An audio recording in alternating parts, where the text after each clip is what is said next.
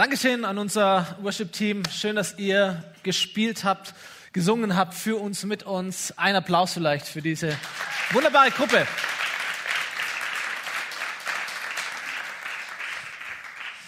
Und ein herzliches Willkommen auch von meiner Seite. Ich heiße Stefan, ich bin Pastor hier in der Kirche und äh, freue mich, euch zu sehen. Äh, hoffe, es geht euch gut. Ihr habt eine gute Woche gehabt. Ihr habt eine gute Woche vor euch. Freut euch auf diese Woche. Ihr habt einen schönen Sonntag. Jetzt heute hier. Schön, dass ihr da seid. Wir sind, Steffen hat schon gesagt, oder Lina hat es auch gesagt, im Finale unserer Predigtserie Philipperbrief, die uns so die letzten Wochen begleitet haben. Viele, viele von uns haben jeden Tag Bibel gelesen. Wie cool ist das denn? Immer so einen kleinen Abschnitt, ein paar Verse. Wir haben entdeckt, wie viel da doch drin steckt in diesem Buch, in einem relativ kurzen Brief innerhalb dieses Buches. Ich würde gerne zwei Leute nochmal feiern an dieser Stelle. Das ist einmal die Nicole, die hier auf der Bühne war, die schon runtergegangen ist, und dann die Eva, unsere FSJlerin, da ist sie. Genau, ihr habt nämlich grafisch und inhaltlich diesen ganzen Bibelleseplan gestaltet. Ohne die gäb's das alles gar nicht. Und Nicole hört uns zumindest, Eva sieht uns auch. Einen großen Applaus für euch beide. Vielen, vielen Dank an dieser Stelle. Und dann sehe ich dahin noch den Sören. Der Sören war der, der immer morgens aufgestanden ist, um den Bibelleseplan in die WhatsApp-Gruppe reinzustellen. Und ich habe gestaunt, 4 Uhr irgendwas. Keine Ahnung, was du für ein Leben hast, aber vielen Dank dir auf jeden Fall dafür, dass du es gemacht hast. Auch für dich ein Applaus. Okay, so. Philipperbrief ist geschrieben worden von einem Mann namens Paulus. Äh, er hat diese Gemeinde gegründet. Es ist 2000 Jahre her. Der Anlass dieses Briefes, das haben diejenigen gemerkt, die jetzt diese Woche mitgelesen haben, der war ein sehr praktischer. Äh, so wie übrigens die allermeisten Briefe im Neuen Testament eigentlich relativ praktische Anlässe haben, warum sie überhaupt geschrieben wurden. Hier war es so, dass diese Kirche in Philippi, in dieser Stadt im heutigen Griechenland, äh, Paulus ein großzügiges Geldgeschenk geschickt hat, weil Paulus eine richtig schwierige Phase in seinem Leben hatte. Er war gefangen genommen, saß im Gefängnis aufgrund seines Glaubens. Und Paulus bekommt jetzt diese, dieses Geschenk und er schreibt einen Brief, um sich zu bedanken. Und weil er hört, dass diese Kirche, die ihm ja am Herzen liegt, weil er sie gegründet hat, weil diese Kirche auch echt in Herausforderungen steckt, hat er noch ein bisschen Theologie und Glaubenslehre und Ermutigung mit reingepackt. So in dieser Kirche war es so, dass es einen Druck von außen gab. Ähm, von, von, von der Gesellschaft, von den Menschen, die um sie herum gelebt haben. Und es gab auch innerlich so ein paar Schwierigkeiten, Meinungsverschiedenheiten. Und so ermutigt und stärkt Paulus diese Gemeinde durch diesen Brief. Und das Verrückte ist, dass wir heute, 2000 Jahre später, dasselbe lesen, auch in der schwierigen Zeit sind, ehrlich gesagt, in einer herausfordernden Zeit, und wir genauso gestärkt und inspiriert werden, in den Schwierigkeiten stark zu sein. Und das war unser Herz in diesen ganzen vier Wochen, stark zu werden, stark zu sein in dieser schwierigen Zeit.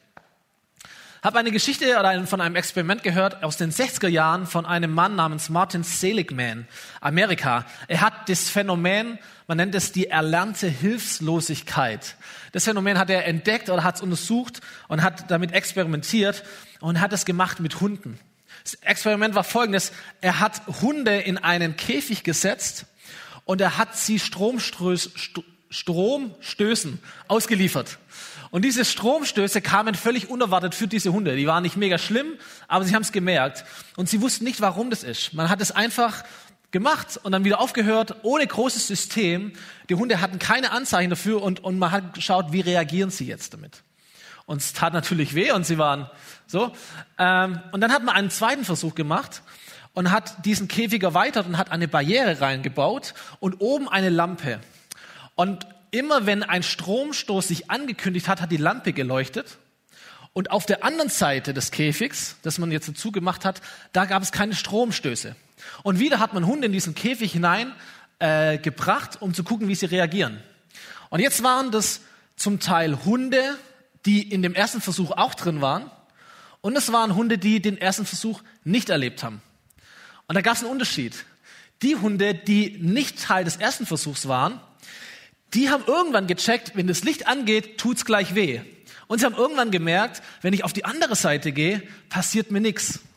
Und immer wenn das Licht geleuchtet hat, sind die auf die andere Seite gegangen. Sie haben das Prinzip verstanden. Es war ein Fluchtversuch. Sie haben Fluchtverhalten gezeigt. Die Hunde, die bei dem ersten Versuch drin waren, die erlebt haben, keine Ahnung warum, keine Ahnung woher, aber irgendwann tut's halt weh und ich kann nichts dagegen tun. Diese Hunde sind nicht auf die Idee gekommen, auf die andere Seite zu kommen, sich zu retten oder irgendetwas zu unternehmen, sondern sie haben sich einfach hingelegt. Sie haben sich hilflos dieser Lage, dieser Situation ergeben, weil sie nicht wussten, was sie tun können. Und Seligman äh, beschreibt nun dieses Phänomen von erlernter Hilflosigkeit und zwar folgendermaßen. Und er sagt, erlernte Hilflosigkeit ist die Reaktion des Aufgebens, die Antwort des Aufsteckens, pass auf, die aus dem Glauben entspringt, dass das, was man tut, keinen Einfluss auf irgendetwas hat. Der Glaube, dass das, was man tut, keinen Einfluss auf irgendetwas hat. Und als ich das gehört habe, dachte ich, hey, ich glaube, es gibt ganz viele Menschen auf dieser Welt und vielleicht auch Menschen unter uns, die glauben, dass das, was sie tun, keinen Einfluss hat auf die Umgebung. Dass das, was sie tun, keinen Unterschied auf irgendetwas hat, dass es einfach nichts verändert. Der Satz, es ist halt wie es ist. Die Umstände sind halt so, wie sie sind. Corona ist halt so, wie es ist. Meine Eltern, die sind halt so, wie sie sind. Meine Kinder sind halt so, wie sie sind. Meine Ehe, die ist halt so, wie sie ist. Meine Kirche, die ist halt so, wie sie ist. Meine Mitarbeiter, mein Chef, die sind halt so, wie sie sind. Und wir haben keinen Einfluss drauf. Wir sind diesem Schicksal ausgeliefert. Also was machen wir? Augen zu und durch. Irgendwann wird Corona ja vorbei sein. Irgendwann gibt's wieder andere Zeiten. Wir werden das schon schaffen. Wir müssen einfach nur mal ein bisschen aushalten. Es ist genau das gleiche Phänomen wie diese Hunde, die sagen, wir legen uns einfach hin und hoffen und beten, dass es irgendwie vorbeigeht. Erlernte Hilflosigkeit und für mich heute habe ich es mal genannt, erlernte Hoffnungslosigkeit. Erlernte Hoffnungslosigkeit. Und dieses Leben ist das Ergebnis eines Glaubens und einer inneren Haltung, die sagt, was kann ich schon machen? Wer bin ich schon? Es ist halt so, wie es ist. Und das Prinzip, und das möchte ich, dass wir das verstehen, ist, dass ein Glaube, den wir haben, der uns zu einer inneren Haltung führt. Und diese innere Haltung zeigt sich dann in konkreten Taten oder auch in Nicht-Taten, je nachdem. Und das müssen wir verstehen. Wenn wir das verändern wollen, müssen wir an die Wurzel gehen. Und die Wurzel sind nicht die Taten, einfach etwas anderes zu tun, sondern die Wurzel ist eine innere Haltung und ein anderer innerer Glaube. Und deswegen habe ich diese Predigt genannt, The Best is yet to come.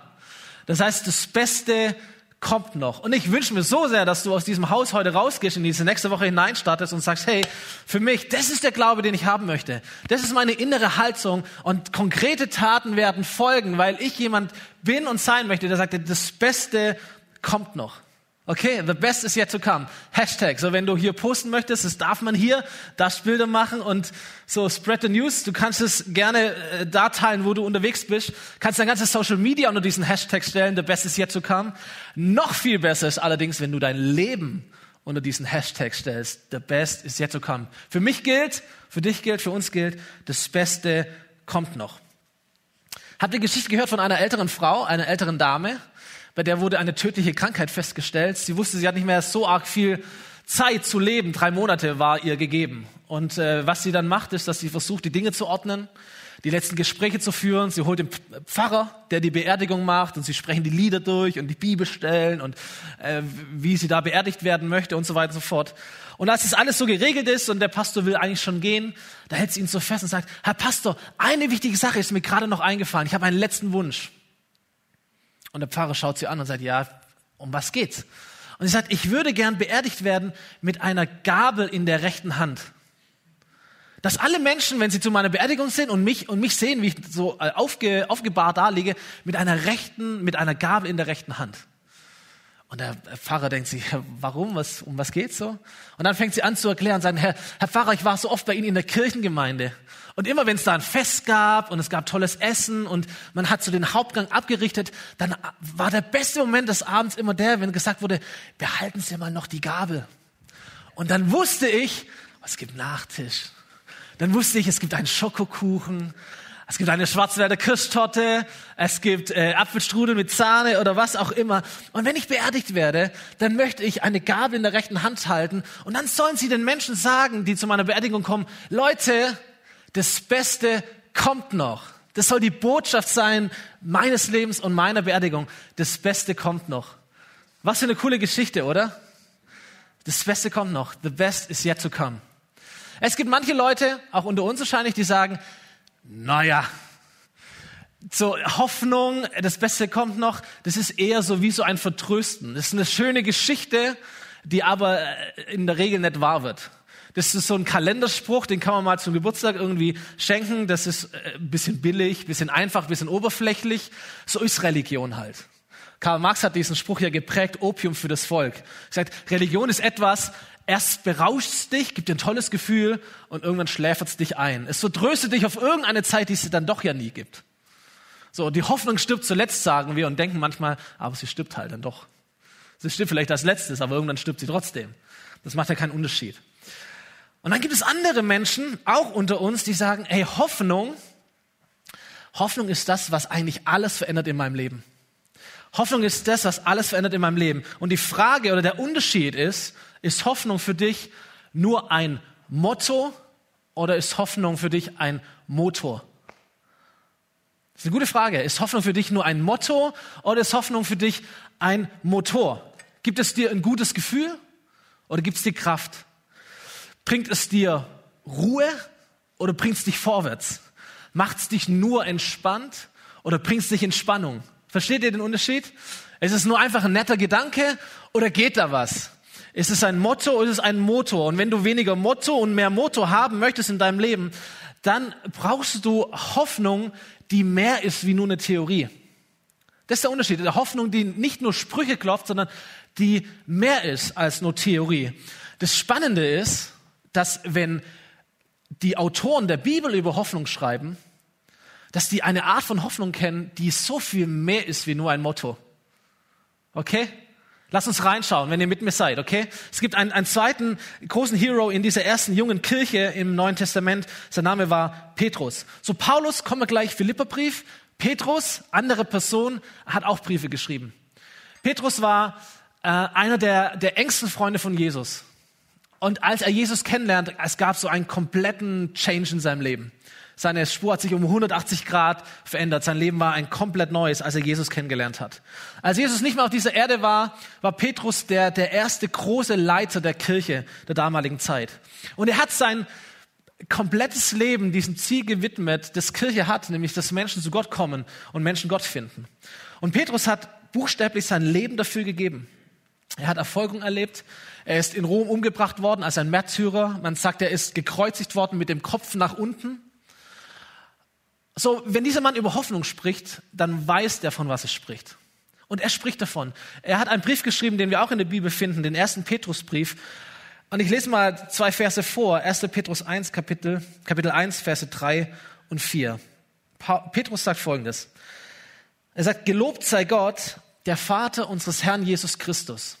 In seinem großen Erbarmen hat er uns neues Leben geschenkt. Wir sind neu geboren, weil Jesus Christus von den Toten auferstanden ist. Und jetzt erfüllt uns eine lebendige Hoffnung. Weißt du, ob, ob du diesen Begriff schon mal gehört hast? Ich finde ihn hochinteressant. Nicht nur ein Spruch, nicht nur ein Motto, sondern was uns erfüllt, sagt, Paul, sagt Petrus, ist eine lebendige Hoffnung. Und ich sage dir eins, deine Hoffnung ist dann lebendig, wenn der, auf den du hoffst, lebendig ist. Amen, jemand? Hoffnung in deinem Leben ist dann mehr als Theorie, wenn der, auf den du hoffst, mehr als Theorie ist. Petrus sagt, und viele von uns sagen das hier, Hoffnung ist in meinem Leben etwas Lebendiges, weil Jesus etwas Lebendiges ist. Weil Jesus lebendig ist. Es ist die Überzeugung, die hier geschrieben steht, dass die Auferstehung von Jesus Menschen neu macht. Das kann man glauben, das kann man nicht glauben, aber das ist, das ist die Logik dahinter. Wenn Jesus auferstanden ist und lebendig ist und Menschen auf ihn hoffen, dann ist auch ihre Hoffnung etwas Lebendiges, etwas Starkes. Ein ganz neues Leben wird den Menschen ermöglicht, die ihr Vertrauen auf Jesus setzen. Und dieses neue Leben ist voller Hoffnung. Wir sind erfüllt, sagt er sogar.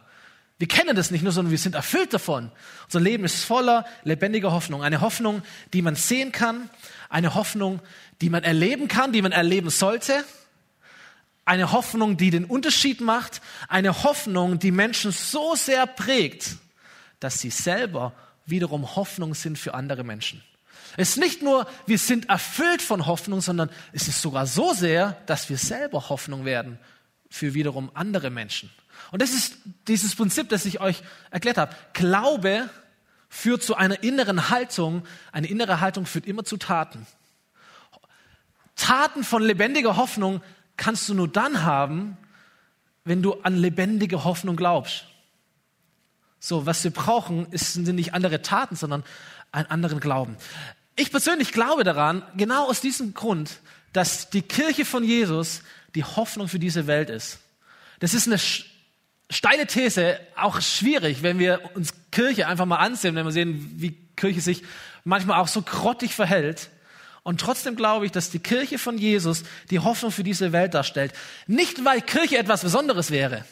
Nicht, weil wir, weil ich, weil du irgendetwas Besonderes wäre, sondern nur weil und auch nur dann, wenn eine Kirche erfüllt ist mit Jesus.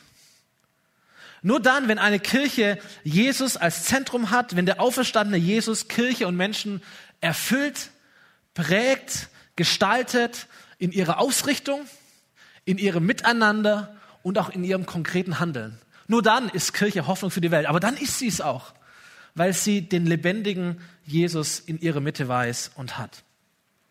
So, ähm, wir sind erfüllt mit lebendiger Hoffnung, sagt er. Es ist die Hoffnung, weiter im Text, es ist die Hoffnung auf ein ewiges, von keiner Sünde beschmutztes und unzerstörbares Erbe, das Gott im Himmel für euch bereithält. Und wenn du das so ein bisschen liest, ein ewiges, von keiner Sünde beschmutztes, unzerstörbares Erbe, das Gott im Himmel für euch bereitet. Das ist der Grund, warum Menschen sagen können, egal was passiert in meinem Leben, the best is yet to come. Egal was ist. Corona hin, Corona her, Krankheit hin und her, schlimme Dinge. Aber ein unzerstörbares Erbe im Himmel. Und das ist der Grund, warum Leute sagen können, das Beste kommt noch. immer, immer, immer, immer, das Beste kommt noch. So vieles davon erleben wir jetzt schon. Der Himmel zeigt sich auch jetzt schon, aber ich sage dir, es wird besser und besser und besser und besser und besser und besser. Wir leben im, im Trailer, aber wir freuen uns auf den Hauptfilm, ihr Lieben. So, das ist ein kleiner Ausschnitt, das wir erleben können auf dieser Erde. Das Beste kommt noch. Und das ist diese lebendige Hoffnung, vor der diese Menschen erzählen. So, wenn du dich fragst, woher kann ich das aber wissen? Oder wie kann ich das wissen? Wie, wie kann ich mehr Sicherheit dafür in meinem Leben äh, bekommen? Und wie kann ich mehr werden zu einer lebendigen Hoffnung? Dann ist es genau dieses Prinzip. Glaube, Haltung und dann auch konkrete Taten. Weil Glaube, egal welchen Glaube du hast, er zeigt sich immer in Taten. Er beweist sich. Er wird sichtbar durch Taten. Ich versuche mich an diesen Grundsatz zu halten, Menschen wie Christen zu behandeln, bis sie merken, dass sie keine Christen sind. Das ist, so predige ich auch, oder versuche zu predigen. Behandeln Menschen wie Christen, bis sie merken, dass sie noch keine Christen sind. Und wenn du sagst, ey, wie kann ich lebendige Hoffnung mehr erleben in meinem Leben? Ich würde dir sagen, handle so, bis du merkst, was dir noch fehlt. Okay, versteht ihr so? Wer auf dem Wasser gehen möchte, der muss Schritte gehen auf dem Wasser. Du kannst nicht nur stehen bleiben und schauen, was passiert und hoffen, dass was passiert. Du musst es ausprobieren.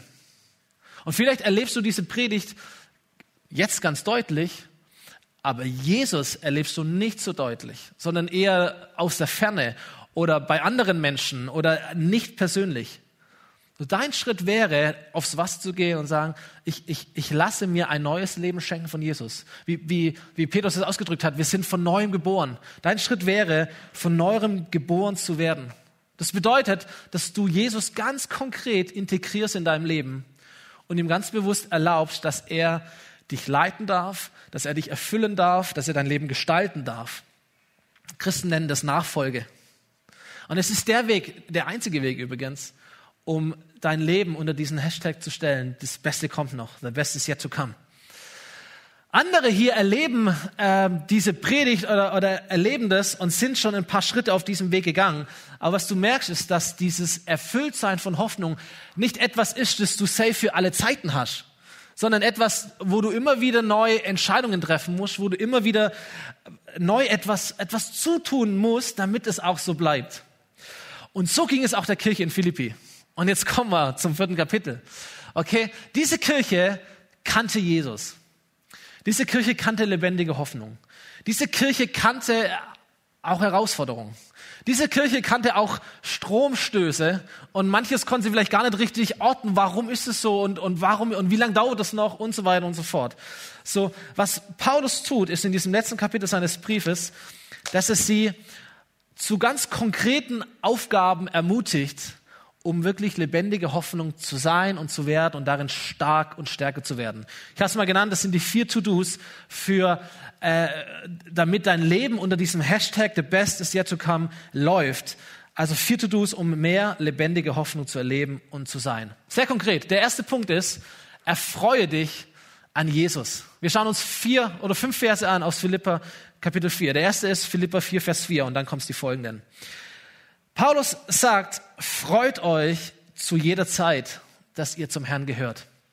Und damit Sie es verstehen, noch einmal will ich es euch sagen, freut euch zu jeder Zeit. Manu hat letzte Woche hier gepredigt und hat gesagt, ey, wenn du ein Evangelium hast in deinem Leben, ein Evangelium ist eine gute Gottesgeschichte. Wenn du eine gute Gottesgeschichte in deinem Leben hast, dann gibt es für dich immer einen Grund zur Freude. Die Frage ist nur, worauf dein Fokus liegt. Aber du hast immer einen Grund zur Freude. Du hast immer etwas, worauf du schauen kannst und wo du dich freuen kannst. So, das ist wichtig, dass deine und meine Freunde, Freude nicht abhängig ist von unseren Umständen, von dem Weltgeschehen, von der Gesellschaft oder von irgendetwas, ob es gut oder schlecht ist. Auch nicht von unseren Erfahrungen, sondern von Jesus. Deswegen sagt er, freut euch. Warum? dass ihr zum Herrn gehört. Zu jeder Zeit, dass ihr zum Herrn gehört. Der Punkt ist der, dass in Herausforderungen Freude dir Kraft gibt und in guten Zeiten hilft dir Freude oder bewahrt dich Freude davor, dass du das Gute, was passiert, nicht auf dich selber zurückführst und dir auf die Schulter klopfst oder irgendwo dich verlierst in den Schönheiten dieses Lebens und im Genuss dieses Lebens, sondern dass du dich immer von Gott abhängig weißt, der das Gute dir schenkt in deinem Leben. Deswegen ist Freude so wichtig, zu jeder Zeit, in den guten und in den herausfordernden Zeiten. Freu dich darüber, was Gott für dich getan hat, was er aktuell tut und was er auch tun wird. Das ist eine grenzenlose Freude, die wir gesungen haben. Gell? Grenzenlos ist die Freude, weil die Mauern um mich fallen. Ich sehe das Kreuz, ich spüre die Freiheit. Du belebst mich und ihr und ich erhebe nur dich. Cool, oder? Das ist es. Freude zu allen Zeiten. Und da dürfen wir schon noch ein bisschen drin wachsen, ihr Lieben. So, äh, habe auch geschrieben, würden wir wünschen, wir wären wie so eine Art Partykirche. Gottes Willen. Aber eine, eine Kirche, ein Ort, wo du sagst, da ist eine Freude Standard. Das ist nicht etwas, wo wir uns dazu zwingen müssen, es ist nicht etwas, wo wir Predigen dazu brauchen, sondern es ist etwas, das ist so, weil wir zum Herrn gehören. Okay? Da ist eine Freude da und eine Freude, die man übrigens auch sehen darf. Das darfst du deinem Gesicht sagen. Ich hoffe, ihr grinst jetzt alle unter eurer Maske. Das ist Freude. Genau, Dagmar. Du machst richtig. Wir feiern das Leben mit Jesus. Warum? Weil wir dadurch Kraft bekommen. Also, erfreu dich an Jesus ist ein erster Schritt, damit dein Leben mehr Hoffnung hat und mehr Hoffnung weitergibt. Das zweite ist, die zweite Aufgabe, gib Menschen dein Bestes. Alle Menschen, sagt Paulus, sollen eure Güte und Freundlichkeit erfahren. Der Herr ist da. Der Herr ist da. Hey, wenn du Freude hast, mach nicht den Fehler und behalte für dich selber. Wenn du etwas Gutes von Gott erlebt hast, erzähl davon. Wenn du eine Begabung von Gott bekommen hast, investier sie in andere Menschen. Wenn du wenn du Gott kennst, dann segne andere Menschen damit. Also gib es weiter, sei verschwenderisch mit dem, was Gott dir gibt. Halte nichts zurück. Warum? Weil der Herr ist da. Deswegen sagt Paulus das. Ey, du wirst niemals zu wenig haben von Gott, weil Gott hat immer mehr als genug für dich.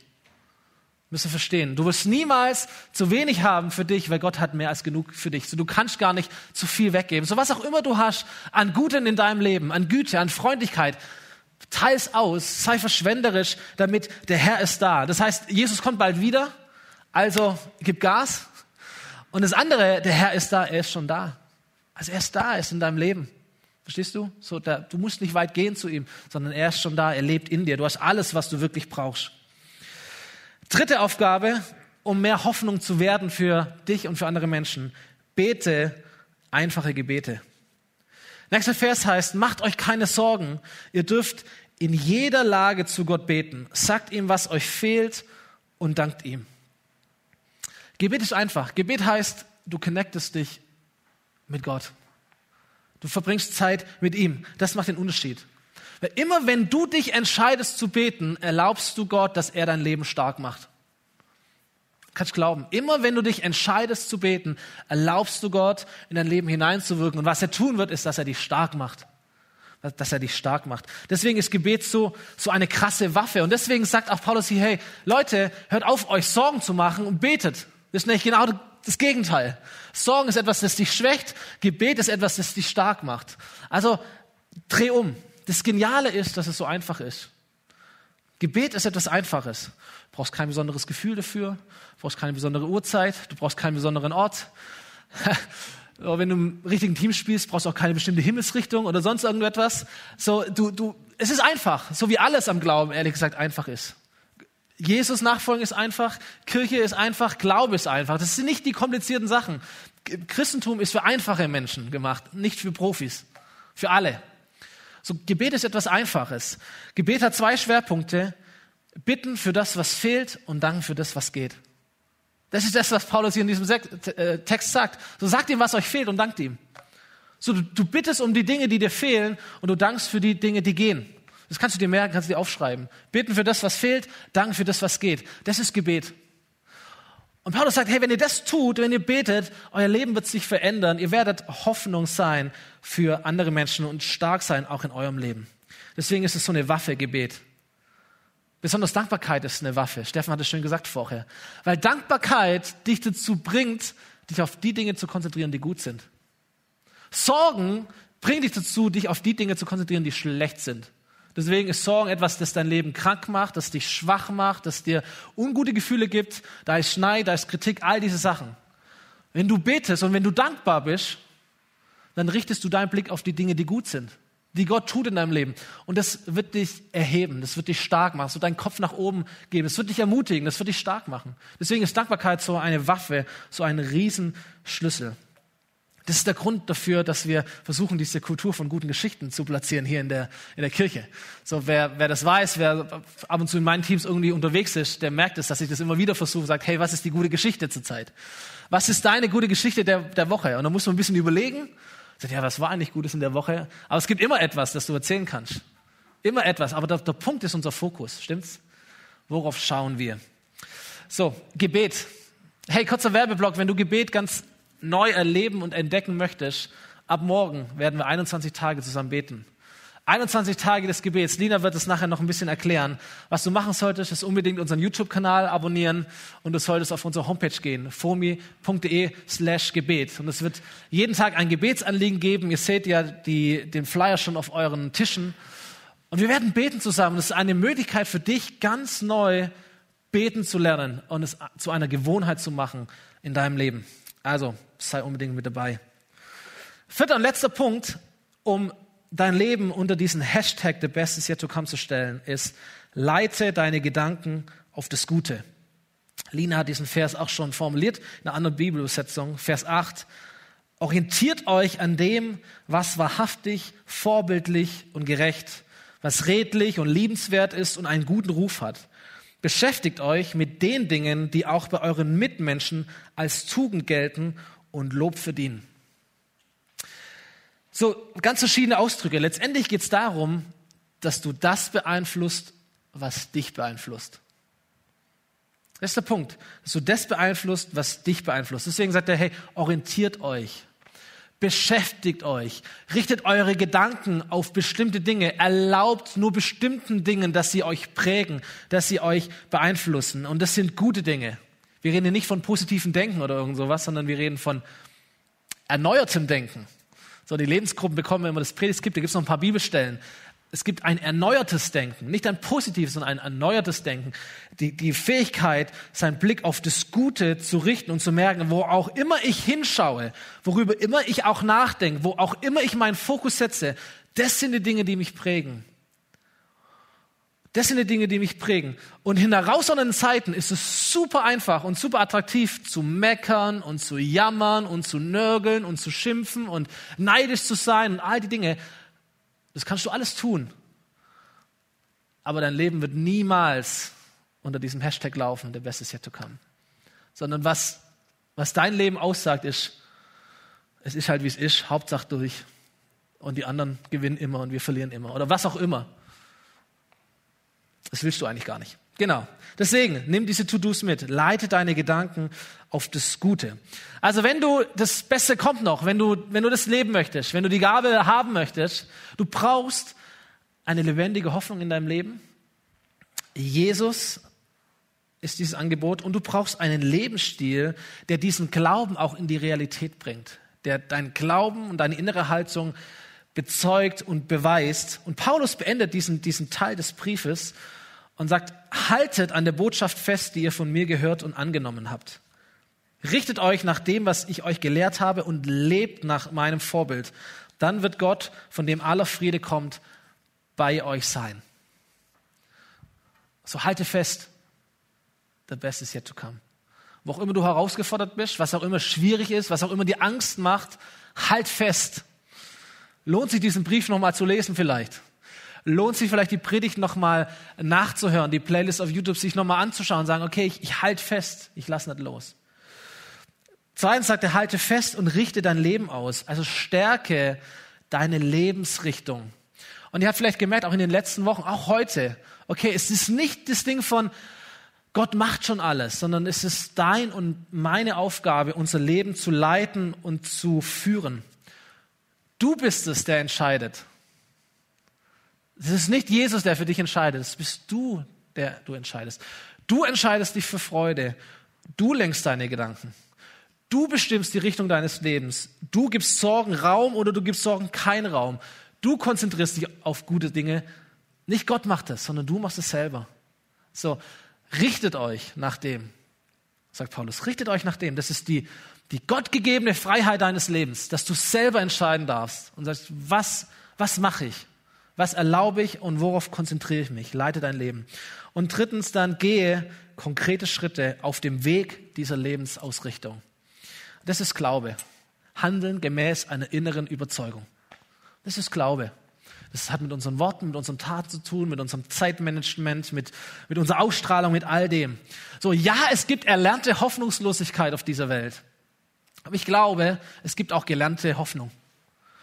Es, es gibt auch die Möglichkeit, dass du Hoffnung lernst, dass du dich in Hoffnung übst. Du kannst etwas tun. Und das ist so wichtig, dass ich das möchte, dass du rausgehst nachher und sagst, okay, äh, weiß nicht, ob das alles stimmt, aber ich weiß zumindest, dass ich dafür verantwortlich bin. Das ist mir wichtig. Ja, du kannst etwas tun. So, John Maxwell sagt, wer will, findet Wege, wer nicht will, findet Gründe. Da hat er recht, der Mann. Wer, wer will, findet Wege, wer nicht will, der findet Gründe, warum es so ist. So, du bist nicht verdammt, nach diesem Grundsatz zu leben, es ist halt, wie es ist. Ich glaube, da gibt es mehr für dich. Und ich möchte dich so ermutigen, dass du da dabei bleibst oder dich mehr danach ausstreckst. Ich möchte schließen mit einer wahren Geschichte von einem Mann namens Horatio Spafford glaube ich. So spricht man den aus. Ähm, die Band darf schon nach vorne kommen und äh, ein bisschen untermalen. Horatio Spafford war ein erfolgreicher Anwalt in Chicago äh, zur zweiten Hälfte des 19. Jahrhunderts. Ähm, und sein Leben war super. Er hatte eine, eine, Frau, war glücklich verheiratet, er hatte vier junge Töchter, er, er hatte Finanzen und seine ganze Familie kennt Jesus und liebt Jesus. Bis zu dem Moment im Jahre 1871. Da hat es in Chicago einen großen Brand gegeben. Ein Drittel der Bevölkerung wurde obdachlos. Da hat es ein paar Tage richtig krass gebrannt. So, Spafford hatte Geld in Immobilien angelegt, die verbrannt sind und Finanzen gingen in, in den Keller. Zwei Jahre später gab es eine Rezession aufgrund dieser Vorfälle und es wurde in seinem Leben finanziell zumindest oder beruflich noch schlimmer. Und sie haben entschieden als Familie, okay, wir werden uns ein bisschen verändern. Wir gehen nach Europa. Wir werden dort eine längere Zeit Urlaub haben und wir wollen Missionsveranstaltungen abhalten. So, er hatte ähm, Kontakte zu einem Mann namens Moody. Das war ein Erweckungsprediger der damaligen Zeit. Und er war in Europa unterwegs und sie sind mit dem Schiff, mussten wir herüberfahren über den Atlantik und ähm, wollten ihn dort unterstützen. Und weil Spafford so ein paar geschäftliche Termine spontan noch hatte, hat er seine Familie schon mal vorgeschickt, weil das Schiff ausgelaufen ist. Und so ist seine Frau und die vier Töchter sind über den Atlantik gefahren nach Europa. Und am 22. November 1873 ist dieses Schiff kollidiert, mitten auf dem Atlantik mit einem anderen Schiff. Und es geht unter, alle vier Töchter sterben. Die einzige Person, die überlebt von seiner Familie, ist seine Frau. Und ich weiß nicht, ob wir dieses Schicksal irgendwie nachempfinden können und uns versuchen, ein bisschen da hineinzusetzen. Die Geschichte kennen wir nur aus einem einzigen Grund. Und zwar ist es der, dass Spafford nachreist, auch wiederum mit Schiff natürlich, und er fährt an dieser Stelle oder ungefähr in der Nähe dieser Stelle, wo seine Töchter gestorben sind, fährt er dran vorbei und er schreibt Tagebuch. Und das ist das, was er schreibt in seinem Tagebuch. Er schreibt, am letzten Donnerstag sind wir an der Stelle vorbeigekommen, an der sie in den Ozean gesunken sind, sechs Kilometer tief. Aber ich konzentriere mich nicht auf sie. Sie sind sicher umgeben, wie kleine Lämmer. Und wo sie sind, werden auch wir irgendwann sein. Aber bis dahin, schreibt er, bis dahin danken wir Gott für die Möglichkeit, ihm zu dienen und ihn zu preisen für seine Liebe und Gnade für uns. Ich werde ihn preisen, solange ich lebe. Möge ein jeder von uns aufstehen, alles zurücklassen und ihm nachfolgen. Und dann schreibt Spafford ein Gedicht und hier ist das Originalmanuskript. Er schreibt ein Gedicht und es ist zu den bekanntesten und erfolgreichsten oder weit verbreitetsten Hymnen des Glaubens geworden. Es trägt den Titel It is well. Wir kennen es auf Deutsch, mir ist wohl. So fängt es an. Wenn Friede mit Gott meine Seele durchdringt. Ob Stürme auch drohen von fern. Er schreibt es auf einem Schiff mein Herzen im Glauben alle Zeit, alle Zeit singt. Mir ist wohl, mir ist wohl in dem Herrn. Als ich es gelesen habe, dachte ich, das ist mehr als Theorie. Das ist ein, das ist ein Glaube, es ist eine innere Haltung, die kann ich sehen. Da ist jemand, der die Gabel hochhält. Da ist jemand, der sagt, ey, das, das Beste kommt noch. Es gilt für die, meine Töchter und es gilt für mich genauso. Und was ich tun kann, ist, dass ich mich nicht dem Schicksal ergebe, dass ich nicht mich dieser Frage ergebe, warum und warum ich und warum jetzt und warum überhaupt. Dass ich mich nicht von meinen Umständen brechen lasse und ich kaue mich an den Boden und warte einfach, bis es rum ist. Sondern dass ich mein Bestes gebe, um für den Gott zu leben, den ich kenne und ihn zu preisen und alles für ihn zu geben. Das ist kein Kalenderspruch, dieses Lied. Das ist auch kein Motto. Das ist auch nicht nur etwas, das du dir irgendwo hinhängen kannst oder sowas, sondern da ist eine Kraft dahinter. Das ist ein Motor. Das ist eine echte, lebendige Hoffnung. Und damit möchte ich schließen. Wir haben vorher schon kurz von diesem Friede Gottes gehört. Paulus beendet eigentlich diesen, diesen, diesen Brief, danach kommen noch so ein paar Verse nachspannen. Er beendet diesen, diesen Brief mit einem Segensspruch. Und er bringt diesen Vers nach all diesen Anweisungen, die wir gerade gehört haben, nach all diesen To-Dos. Und dann sagt er, dann, wenn ihr das tut, Freude, Freundlichkeit, so, gibt es besser für die Menschen, macht euch keine Sorgen, betet.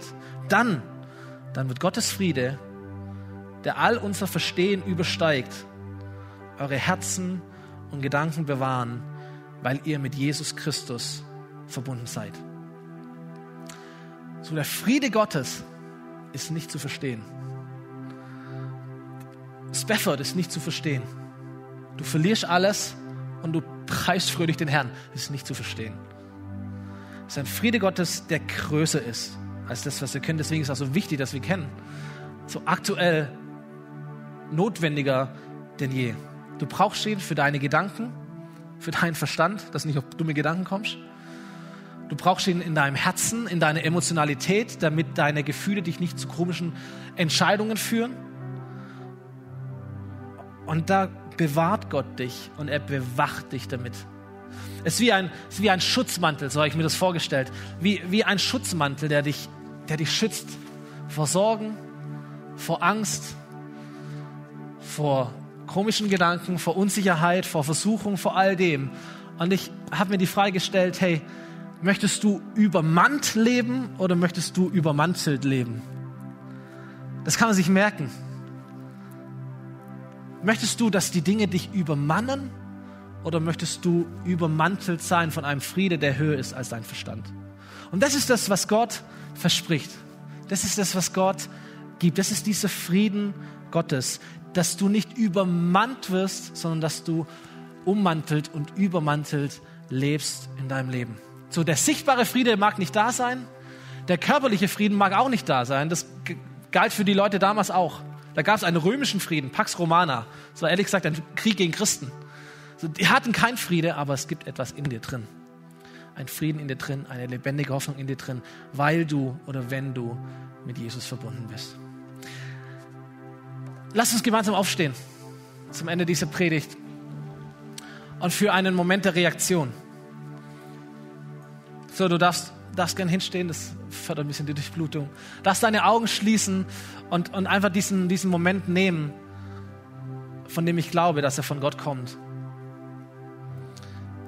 Und ich möchte dir ein Angebot machen, dass du einen konkreten Schritt gehst am Ende dieser Predigt, bevor du in deinen Alltag wieder zurückstartest. So, wir haben, wir haben viel gehört von lebendiger Hoffnung, wir haben gehört von einem neuen Leben. Und ich möchte ähm, einfach fragen oder dich ermutigen, wenn du da bist und du sagst, hey, ich habe diesen Schritt noch gar nie getan, diesen Jesus, diese lebendige Hoffnung wirklich in mein Leben zu integrieren. Ich habe vorher von Neugeburt gesprochen, von einem neuen Leben gesprochen. Wenn du sagst, das kenne ich aus der Ferne oder ich weiß vielleicht, was du damit meinst, aber ich weiß es deswegen, weil ich Leute sehe. Oder weil ich hier ab und zu bin oder weil mein Partner neben mir das irgendwie lebt. Oder kann, aber ich kenne es nicht aus meinem eigenen Herzen. Dann ist der, die Entscheidung, die du treffen kannst heute genau das, dass du dein Leben öffnest und sagst, Jesus, komm in mein Leben. Wenn es dich gibt, Jesus, dann komm in mein Leben. Wenn du Hoffnung hast, dann komm in mein Leben. Und dass du ihm erlaubst, dein Leben zu gestalten, zu beeinflussen, zu führen. Je mehr du ihm davon gibst, umso mehr wird er nehmen und lebendige Hoffnung hineinpacken in dein Leben. Und es wird dich Stück für Stück verändern. Du fängst an, ihm nachzufolgen. Hey, das könnte eine Entscheidung für dich sein. Das andere ist vielleicht, dass du da bist und sagst, hey, ich habe eine ganz konkrete Hausaufgabe, die, dich, die ich mitnehme. Welchen Punkt auch immer das ist, von der Freude oder vom Gebet oder von den Sorgen oder von den guten Gedanken oder was auch immer. Aber ich habe etwas, habe einen konkreten Schritt, den ich gehen möchte, wenn ich hier rausgehe. Dann möchte ich für dich beten. Und mir wird es einfach helfen, während die Augen zu sind, wenn du mir kurz deine Hand zeigst, einfach als ein Zeichen sagst, hey, ich bin da. Bet auch für mich. Bet auch für mich. Und darfst du mir gerne jetzt deine Hand zeigen. Dankeschön, Dankeschön. Ja. Wir haben ein Gebetsteam nachher hier vorne, wenn alles aus ist. Die Leute gehen nach draußen, wenn du, vor allem wenn dieser erste Punkt deiner ist, dass ich, ich möchte von neuem geboren werden. Heute gebe ich mein Leben Jesus. Aber auch wenn du eine konkrete Not hast, eine konkrete Frage, wir beten gerne im Eins zu Eins nachher auch mit dir und wir segnen dich. Aber jetzt hier von vorne und du darfst gerne deine Hand nicht nur als ein Zeichen für mich heben, sondern darfst du als ein Zeichen für Gott heben, als ein, ein Zeichen von, ich möchte und ich möchte empfangen und ich möchte bekommen von dir. Ich strecke meine leeren Hände aus, damit du sie füllst. Und dann darfst du gerne mit mir beten. Jesus, ich danke dir, dass du mehr bist wie nur Worte, mehr bist wie ein altes Buch, mehr bist wie Tradition oder Liturgie oder schöne Gefühle, sondern du bist echte lebendige Hoffnung. Jesus, ich glaube das, Herr, aber ich möchte mich auch entscheiden heute, das neu zu glauben. Und ich möchte beten für mich und für all diejenigen, die das auch tun wollen und die diesen Glaubensschritt heute gehen. Wir wollen glauben. Und wir wollen dir erlauben, dass du dich zeigst als eine lebendige Hoffnung, als eine starke Kraft in unserem Leben. Und so siehst du jeden Punkt, an dem jeder steht. Und Heiliger Geist, ich bitte dich, dass du jetzt in diesem Moment uns hilfst, diesen Schritt zu gehen, uns für Dinge zu entscheiden, für dich zu entscheiden, unser Leben zu öffnen, ein Stück mehr zu öffnen und direkt damit anzufangen, unsere, unsere Gedanken zu leiten, zu beten, es einfach zu tun, Jesus. Du schenkst das Wollen dazu, du schenkst das Vollbringen dazu. Und dafür danke ich dir, Jesus. Amen.